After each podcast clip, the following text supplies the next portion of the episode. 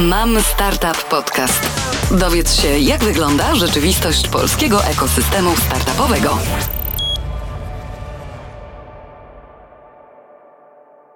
Cześć, nazywam się Damian Jemioło i jestem dziennikarzem portalu mamstartup.pl, a moim dzisiejszym gościem jest Piotr Madej ze startupu TrapTech. Cześć. Cześć Piotrze, dzisiaj sobie będziemy rozmawiać o cyberbezpieczeństwie i też o Twoim startupie, ale ja bym chciał, żebyś w ogóle zaczął od tego, dlaczego postanowiłeś uruchomić swój własny startup TrapTech i co on właśnie ma wspólnego z tym cyberbezpieczeństwem. Wiesz co, jeżeli chodzi o samo rozpoczęcie tego projektu, nazwijmy to tym startupem, tutaj nałożyło się na pewno kilka czynników. E, na pewno były takie bariery psychologiczne, czyli wiesz, akceptacja tego ryzyka, niewątpliwie prowadzenie startupu to jest trochę duże wyzwanie, mhm.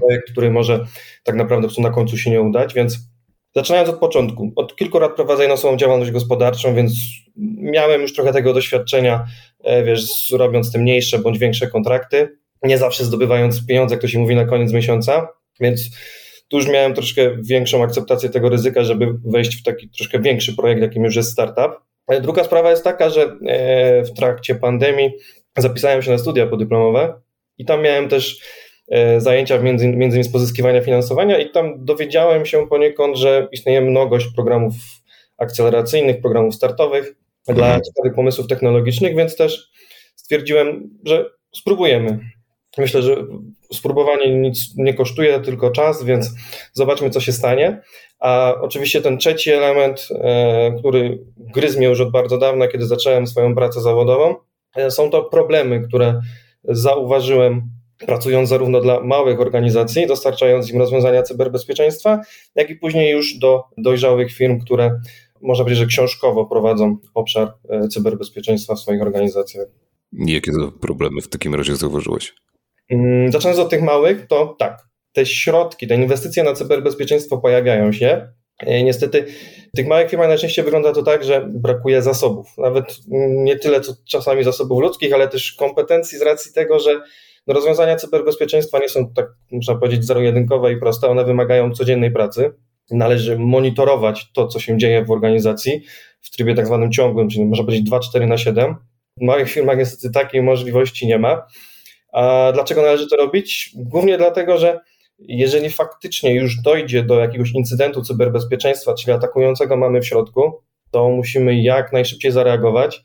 A niestety w małych organizacjach wygląda to tak, że czekamy aż zmaterializuje się to ryzyko cyberataku, czyli naprawdę się wydarzyło.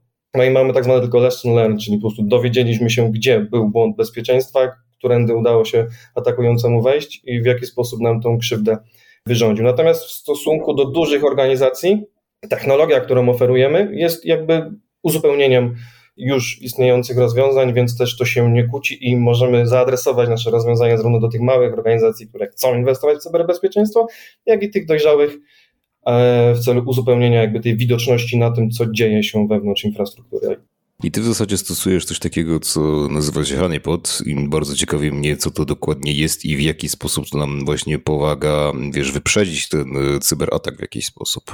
Samo honeypot w wolnym tłumaczeniu garniec miodu, ja to tak nazywam, e, odnosi się do tego, że próbujemy, sposób, próbujemy e, przyciągnąć e, naszego, naszego misia puchatka, czyli naszego atakującego e, do nas, czyli odciągamy go od systemów produkcyjnych, pokazując mu jakieś takie fałszywe systemy, które mm, dla niego na pierwszy rzut oka wydają się być intratne, czyli jakby jeżeli pójdzie tam, to zrealizuje swój cel. Natomiast tak naprawdę są to tylko fałszywe systemy i w momencie, w którym atakujący się do nas tam podłączy, to my, a po pierwsze, jesteśmy w stanie już wygenerować jednoznaczny alert bezpieczeństwa, że mamy atakującego w środku, a druga sprawa jest taka, że odciągamy go od tych systemów produkcyjnych, o których wspomniałem, czyli też zyskujemy czas na to, że mając już wiedzę, że ktoś jest w środku, mhm. atakujący traci czas na honeypocie, a my mamy ten dodatkowy czas na obsługę tego incydentu bezpieczeństwa, zlokalizowanie tego atakującego, no i też próba odcięcia go od wykonywanych akcji. Tylko pytanie, skąd pewność, że taki haker po prostu no, połknie ten haczek? Właśnie, i teraz y, jak należy w sposób poprawny wdrożyć y, honeypota? Mianowicie nie chodzi tylko o to, że tworzymy jakiś fałszywy system i czekamy, aż nam się on trafi.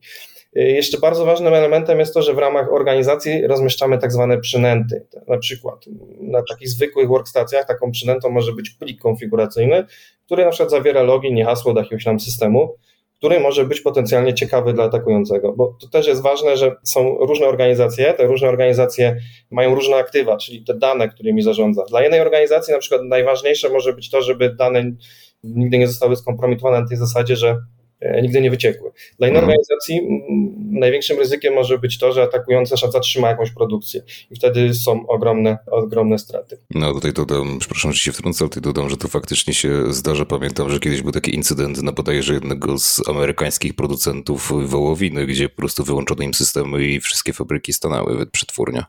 Dokładnie. I dlatego też nie możemy mówić o cyberbezpieczeństwie e, w takim, wiesz, wrzuceniu takiego dużego worka. Bardziej trzeba spojrzeć e, bezpośrednio na każdy biznes, wziąć te aktywa, czyli te dane, na których te firmy pracują i zacząć te, te dane oceniać pod względem trzech tak zwanych wartości, e, sklasyfikować je. Mam tu na myśli właśnie dostępność tych danych, czyli co się dzieje, kiedy te dane nam znikną, co nie będziemy mieli do nich dostępu, integralność tych danych, czyli co się dzieje w naszej organizacji, w naszym biznesie, kiedy ktoś zaczyna podmieniać jakieś losowe wartości w tych danych, no i ta poufność danych, o czym wspominałem wcześniej, czyli co by się wydarzyło, kiedy na przykład moja firma handlowa ma jakiś CRM, mhm. dane zaczęły wychodzić gdzieś bokiem i firma konkurencyjna e, można powiedzieć, że jest w stanie ten nas połknąć w kilka, kilka miesięcy, jeżeli e, ma dostęp do naszej, na, naszej, naszej, na, na naszej tajemnej wiedzy biznesowej trzeba spojrzeć na to, o, o, właśnie zaczynając od tej klasyfikacji i posiadając tą wiedzę, też jesteśmy w stanie o wiele lepiej inwestować w cyberbezpieczeństwo, tak? Bo jakby zakładamy sobie jakiś cel, co chcemy chronić i w jaki sposób będziemy to robić, bo też wiemy, co jest dla naszego biznesu najważniejsze z obszaru cyberbezpieczeństwa i tego ryzyka, co się może wydarzyć, gdy. Mnie też ciekawi właśnie, jak wygląda to z Twojej perspektywy, z doświadczenia, co tak najczęściej pada ofiarą ataku, jeśli chodzi o polskie firmy, bo jest taki raport Cisco Annual Cyber Security Report, według którego 22% firm polskich utraciło klientów w wyniku cyberataku, 29% straciło po prostu przychody, a kolejne 23% wskazało, że przez hakerów ich szanse na rozwój się zmniejszyły. Więc jak to wygląda z twojej perspektywy, co tak najczęściej jest dziś przez hakerów pożądane? Bo jakby często się spotykałem gdzieś tam czytając o różnych cyberatakach, że hakerzy bardzo po prostu zazwyczaj blokują gdzieś jakiś, jakiś system, dostęp do jakichś systemów i w ten sposób próbują wyłudzić haracz. Natomiast z tego, co wynika z tego raportu, to niekoniecznie zawsze tak to działać musi. Jasne, i dlatego tutaj Ci odpowiem wymieniająco, ponieważ szczerze mówiąc, rynek polski, taki duży worek tym e, całym wszystkimi przedsiębiorstwami oraz tymi inwestycjami na cyberbezpieczeństwo jest dla mnie bardzo duży, więc nie chciałbym w taki sposób generalizować, ponieważ takiej wiedzy nie mam i takich ankiet nie przeprowadzałem. Natomiast pamiętajmy, że jeżeli coś podłączymy do internetu, mhm. to jest to dostępne z każdego zakątka świata. I są różne organizacje przestępcze, które mają różne zasady działania. No i niewątpliwie najpopularniejszy jest tak zwany atak ransomware, który polega pokrótce na tym, że próbujemy użytkownika przekonać do tego, żeby uruchomił jakieś złośliwe oprogramowanie. Najczęściej są, są to ataki socjotechniczne mhm. na swojej stacji, a następnie to złośliwe oprogramowanie ma w sobie szereg już wbudowanych narzędzi, które szuka błędów bezpieczeństwa, które są w organizacji. To oprogramowanie próbuje wykorzystać te błędy bezpieczeństwa po to, aby nie zaszyfrować tylko stacji tego użytkownika, no bo jak zaszyfruje stację tego użytkownika, no to 200 dolarów to nie jest żaden biznes tylko próbuje na przykład dostać się do uprawnień administratora całej organizacji, bo w przypadku, kiedy to oprogramowanie w sposób automatyczny albo za pomocą operatora zdobędzie nam uprawnienia administratora całej organizacji, no to jest w stanie wtedy zaszyfrować całą organizację, gdzie te stawki okupu niewątpliwie mogą być już znacznie, yy, znacznie wyższe. Więc wracając do Twojego pytania, jeżeli chodzi o takie najpopularniejsze ataki, to yy, niewątpliwie w ostatnim czasie jest to ransom, ransomware, a odnośnie polskiego rynku to ciężko y, tak generalizować. To co w takim razie jest takim najsłabszym ogniwem, jeśli chodzi o cyberbezpieczeństwo, bo w wielu publikacjach, w zasadzie myślę, że w większości takich, większości takich dotyczących cyberzagrożeń, no to wskazuje się, że właśnie tym najsłabszym ogniwem jest po prostu pracownik, tak, człowiek, tylko czy tak zawsze w zasadzie jest i jeśli tak, to jak temu też przeciwdziałać? No bo wiesz, po prostu stworzenie sobie jakiejś tam dobrej infrastruktury zabezpieczającej, to myślę, że jest jedno, natomiast nawet jeśli wdrożymy wszystkie te rozwiązania, to prawda jest taka, że gdzieś tam to takie słabe ogniwo może i tak czy siak po prostu ten haczyk połknąć. Wiesz co, myślę, że słowem klucz w tym, co powiedziałeś, był pracownik. Mianowicie zawsze się mówi o tym, że e, to ten pracownik nietechniczny jest tym słabym ogniwem. Zgadzam się, bo jest mnogość tych tak zwanych ataków socjotechnicznych, gdzie e, jakby cała otoczka polega na tym, że musimy złudzić naszego, nasze, naszą ofiarę do tego, że to, co, tą akcję, którą teraz wykonuje, tak naprawdę jest bezpieczna. Ok, z tym się zgodzę, ale są też pracownicy techniczni, którzy popełniają również błędy bezpieczeństwa. Ja w swojej karierze zawodowej pracowałem na stanowisku pentestera, gdzie e, za pieniądze organizacji miałem przyjemność włamywać się do tych organizacji. E, więc bardzo ciekawa i ucząca praca, jeżeli chodzi o cyberbezpieczeństwo, bo można było zobaczyć, jak to wygląda od tej strony ofensywnej, tak zwany red team Włamywałem się właśnie na dwa sposoby. Pierwszy to były te ataki socjotechniczne, o którym już powiedzieliśmy sobie, ale też e, osoby techniczne, administratorzy popełniają też dużo błędów technicznych. Na przykład jednym z takich najbardziej popularnym jest to, że umieszczamy zbyt dużo aplikacji, zbyt dużo, ogólnie rzecz biorąc, serwerów e, w internecie. Z racji mhm. tego, że podłączając coś do internetu, no, może nas zaatakować każdy. A druga sprawa jest taka, że nie mamy tam dostatecznych, dostatecznej ilości monitoringu, nie wiemy, co się dzieje na tych systemach, nie śledzimy tego. Bardzo często też nie paczujemy tych systemów, czyli nie wgrywamy tych łatek bezpieczeństwa, nawet jeżeli wiemy, że są już jakieś błędy bezpieczeństwa opublikowane przez e, autora tej aplikacji, czy, czy, czy, czy, też, e, czy też serwera.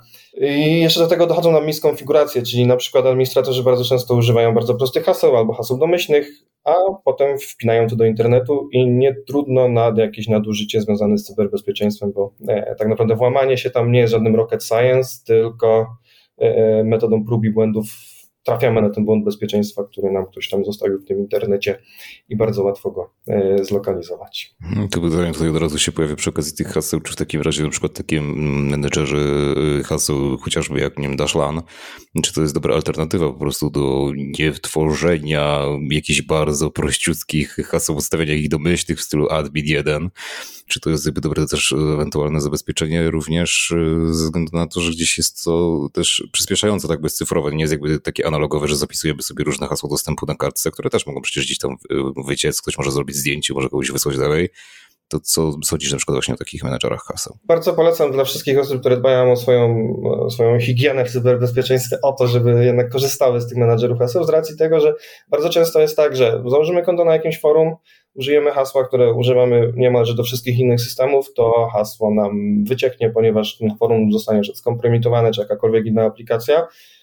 I może się okazać tak, że metodą prób i błędów atakujący przeglądając tą bazę danych, którą na przykład sobie zrzucił, jest w stanie w dalszym, w kolejnych etapach w jeszcze większym stopniu kompromitować nas, logują cię do naszych kolejnych systemów i zbierają za nas informacje, więc jest jakby podstawą, wydaje mi się, że aktualnie korzystanie z wszelakiej formy menadżerów haseł. Jest, no ty też wiesz, w takim razie, skoro dziś tu wspominaliśmy o tym, że te ataki socjotechniczne są bardzo istotne, że to odpowiada za sporą część gdzieś po prostu cyberzagrożeń i że ten człowiek to jest często, zwłaszcza nie techniczny pracownik, to jest jakby zagrożenie po prostu, jest obsze ogniwo, to pytanie też, czy jako TrapTech, jako twój startup y, też starasz się edukować gdzieś tych po prostu pracowników organizacji, z którymi współpracujesz, czy jakby dostarczasz im tylko i wyłącznie honeypot?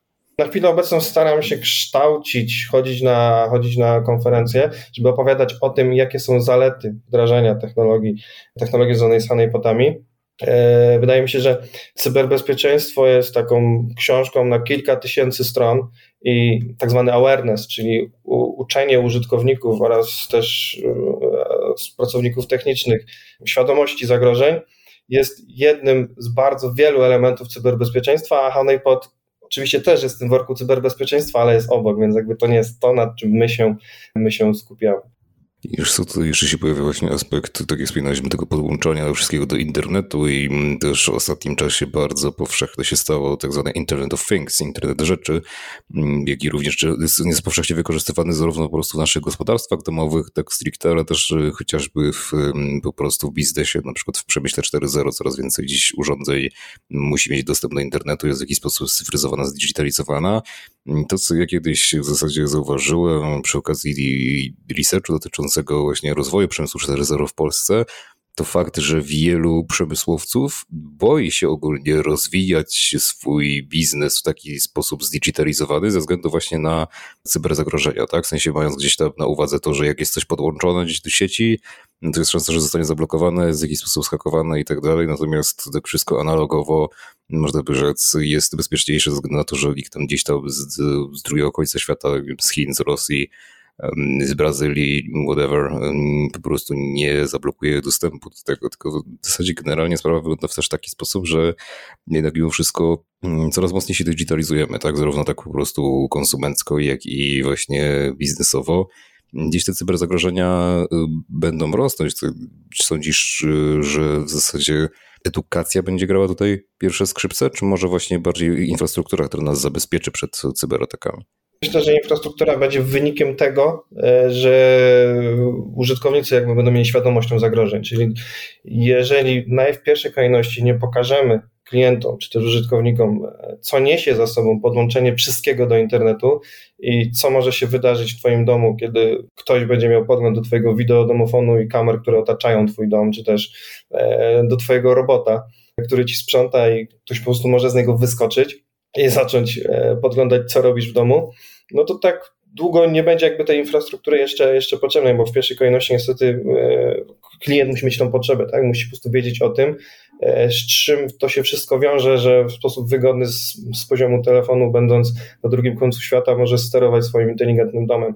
Ale jeżeli mówimy o inteligentnym domu, to od razu mogę dodać, że e, mamy plan na koniec przyszłego roku, żeby też mm, naszą ofertę nie kierować tylko i wyłącznie do organizacji, ale również do domów e, z racji tego, że to, co właśnie teraz powiedzieliśmy sobie, e, mamy coraz więcej tych Internet of Things rzeczy, nie monitorujemy, w sensie no, nikt nie monitoruje tego, co dzieje się w domu w sieci. Każdy tylko wie, że są jakieś kabelki, jest Wi-Fi, można się podłączyć, a przecież przychodzą do nas goście, dajemy im hasło do Wi-Fi, mamy mhm. mnogość tych rozwiązań. Prędzej czy później może dojść do sytuacji, że albo ktoś zgubi telefon i na przykład hasło do Wi-Fi gdzieś wycieknie, ktoś będzie mógł się podłączyć, będąc fizycznie blisko naszego, naszego, naszego domu, albo e, to, co wspominaliśmy, ktoś może wyskoczyć z naszego, odkurzacza i zacząć patrzeć, co robimy w domu.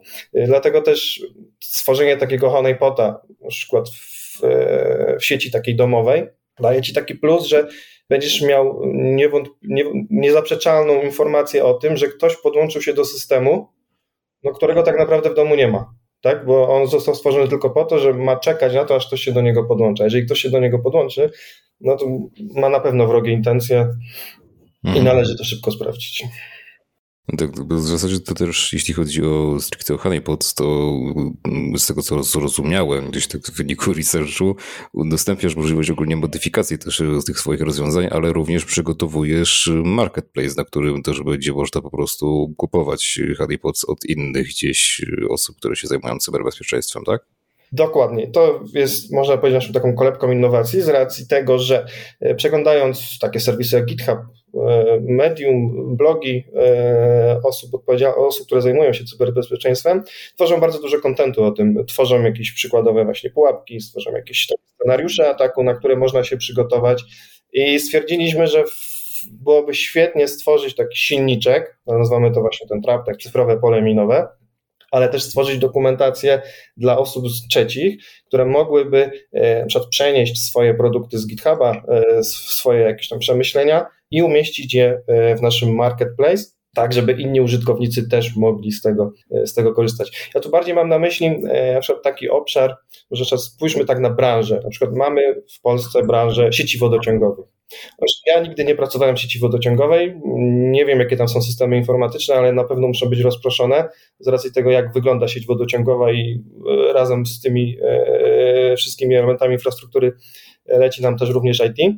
I zakładając, że trafimy na jakąś osobę, która interesuje się cyberbezpieczeństwem, pracuje w sieciach wodociągowych, jest w stanie przygotować bardzo ciekawe scenariusze pod pułapki, pod przynęty, pod te poty i umieścić na marketplace, dzięki czemu e, inna organizacja, która też świadczy te usługi, będzie mogła skorzystać z, tych, z, e, z tego gotowca.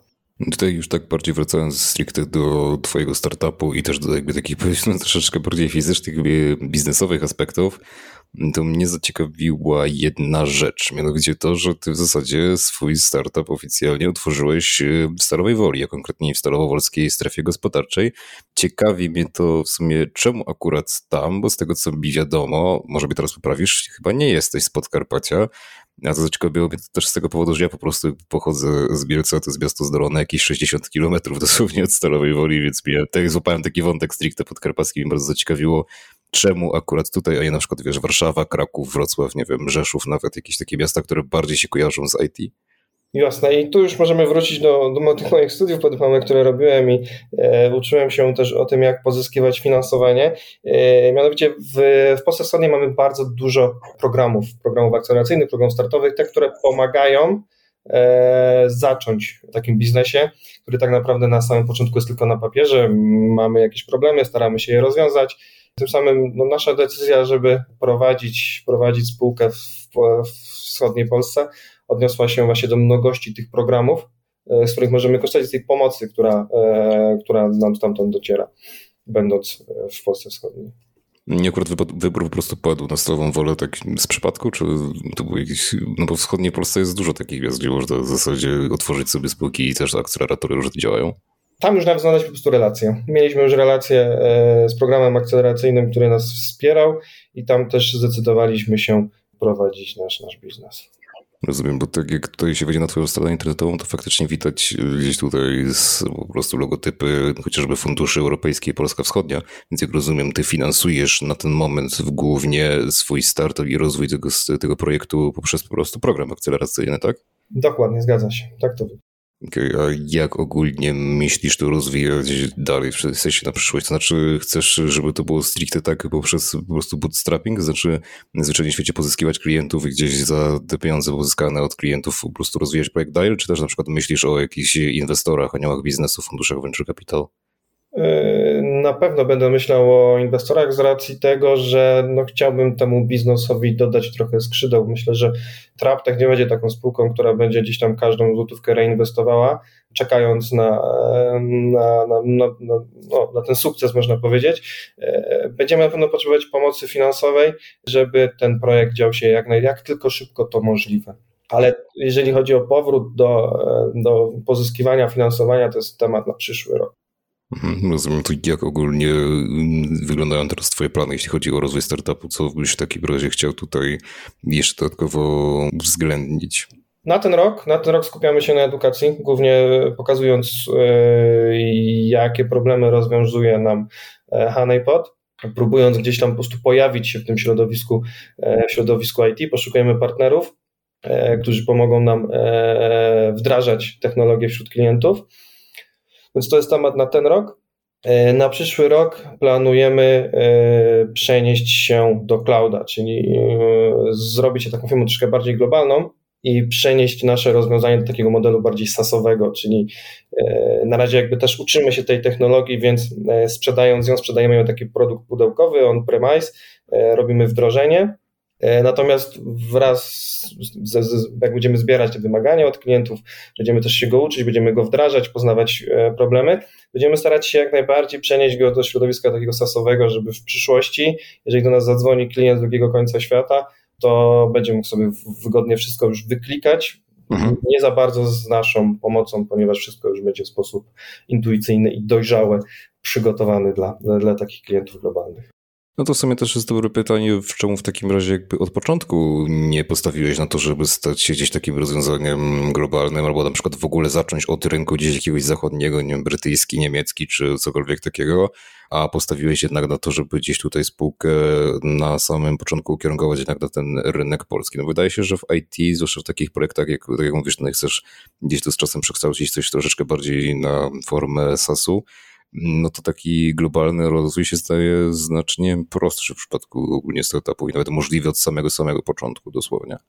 I tak i nie. E, wiesz co, bardziej odniosę tutaj decyzją taką, że zaczynamy od polskiego rynku i robimy takie wdrożenia bardziej manualne, robiąc na bieżąco ten software, odnosi się do tego, że no mamy też ograniczone środki, mamy też ograniczony czas, mamy ograniczone zasoby i o wiele łatwiej nam się jest uczyć, poznawać też tą technologię, nawiązywać jakieś relacje, pracując tutaj, spotykając się o wiele częściej z kimś face to face, wchodząc tutaj na konferencję, zbierać te wymaga, wymagania, aniżeli też zaangażować się od razu w rynek globalny, bo to też wymaga bardzo dużo zaangażowania czasowego, żeby tam podbijać się wszędzie, że tak powiem.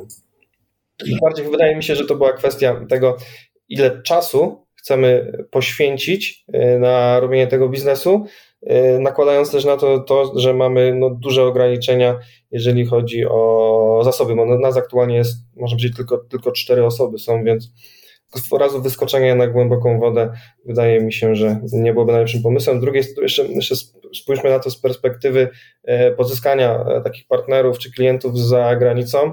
Mogłoby się to okazać o wiele bardziej e, kosztowne, przez co to finansowanie, które aktualnie mamy, moglibyśmy, mówiąc kolokwialnie, zbyt szybko przepalić. Ja Ci bardzo dziękuję, Piotrze, za tę rozmowę i za podzielenie się tym, jak właśnie wygląda Twój startup, jak działa i też um, właśnie o tych aspektach dotyczących cyberbezpieczeństwa, o co warto zadbać i dlaczego w ogóle o to warto zadbać. I oczywiście życzę Ci powodzenia w rozwoju dalszym e, TrapTechu. Ja również dziękuję i pozostaje mi tylko zaprosić słuchaczy na naszą stronę traptech.pl i zapoznanie się z technologią honeypotów i zapraszam do kontaktu. Dziękuję. Ja nazywam się Damian Niemiało, ze mną był Piotr Mady z Traptech, a was wszystkich zapraszam na mamstartup.pl. Trzymajcie się i cześć. Sprawdź inne odcinki Mam Startup Podcast na Spotify, YouTube, Apple Podcast i Google Podcast.